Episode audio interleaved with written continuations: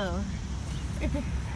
um, Amy, could you start by just telling us a little bit about Mighty Writers and your role here? Sure. So, Mighty Writers is a nonprofit organization that serves students all over Philadelphia, um, offering them free writing programs to help them learn the mission, which is to read and write and think clearly. Um, my role at Mighty Writers is I'm a program director at the North Philly site, um, where we offer programs for teens and middle school students.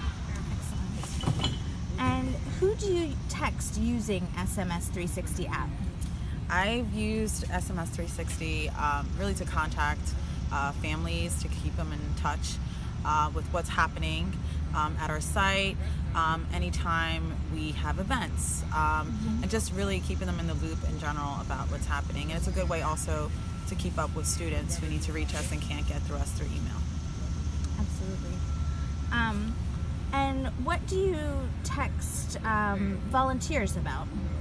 Uh, with volunteers, I usually text them out like just things I would do in an email blast, like if we're looking for any type of help um, at the site, if um, any volunteers want to facilitate. So keeping them in, again, just kind of keeping them in the loop of things, um, just as I would do with the families and the students.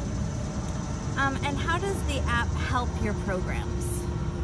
It's another way of communication. I think it's a new age thing. Um, as much as we use email, I think a lot of people have turned now to texting. So um, it just works so much better for us. Excellent.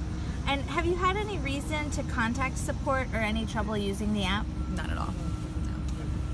Um, and would you recommend this app to other nonprofit organizations who use Salesforce? Absolutely. Again, it's the new age. No one is really emailing. I mean, people still email, but I think you know if you want something right um, in your hands right away, the best way to do it is through a text.